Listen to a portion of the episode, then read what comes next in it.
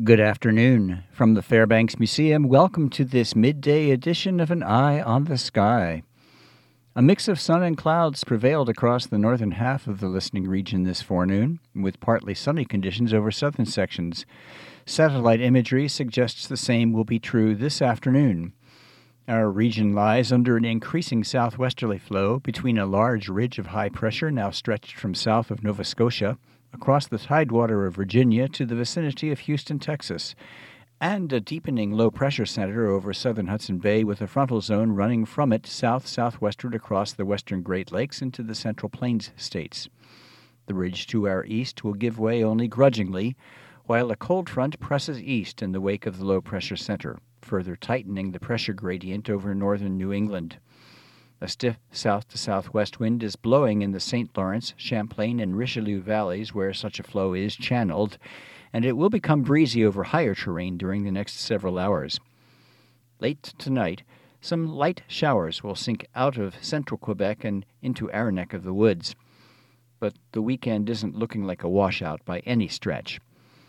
The surface weather map at this hour shows a complex frontal band organizing over east central Ontario southwestward into northern Iowa and Nebraska. During the next 24 hours, this front will press east.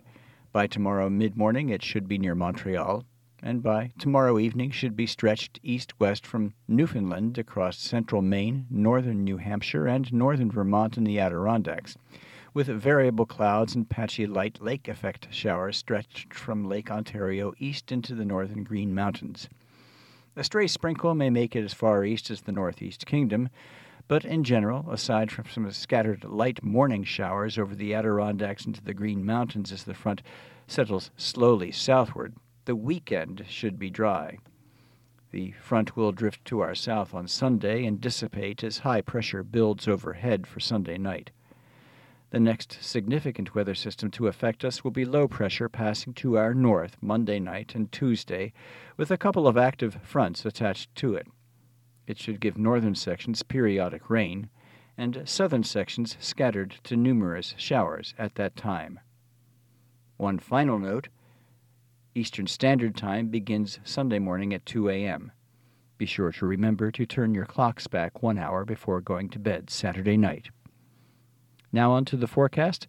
This afternoon, variably cloudy north, partly sunny south, breezy, milder, highs 47 to 55. South wind increasing to 10 to 20 miles per hour with some gusts 25 to 35 miles per hour in the St. Lawrence, Richelieu, and Champlain valleys. Tonight, becoming cloudy north and becoming mostly cloudy south. Showers becoming likely in southern Quebec by midnight scattered showers developing elsewhere south of the international border to Route 2 after midnight. Isolated showers farther south to Route 4 by daybreak. Lows in the upper 30s and 40s. Southwest wind 10 to 15 miles per hour, gusting to 20 to 30 miles per hour in the evening, decreasing overnight.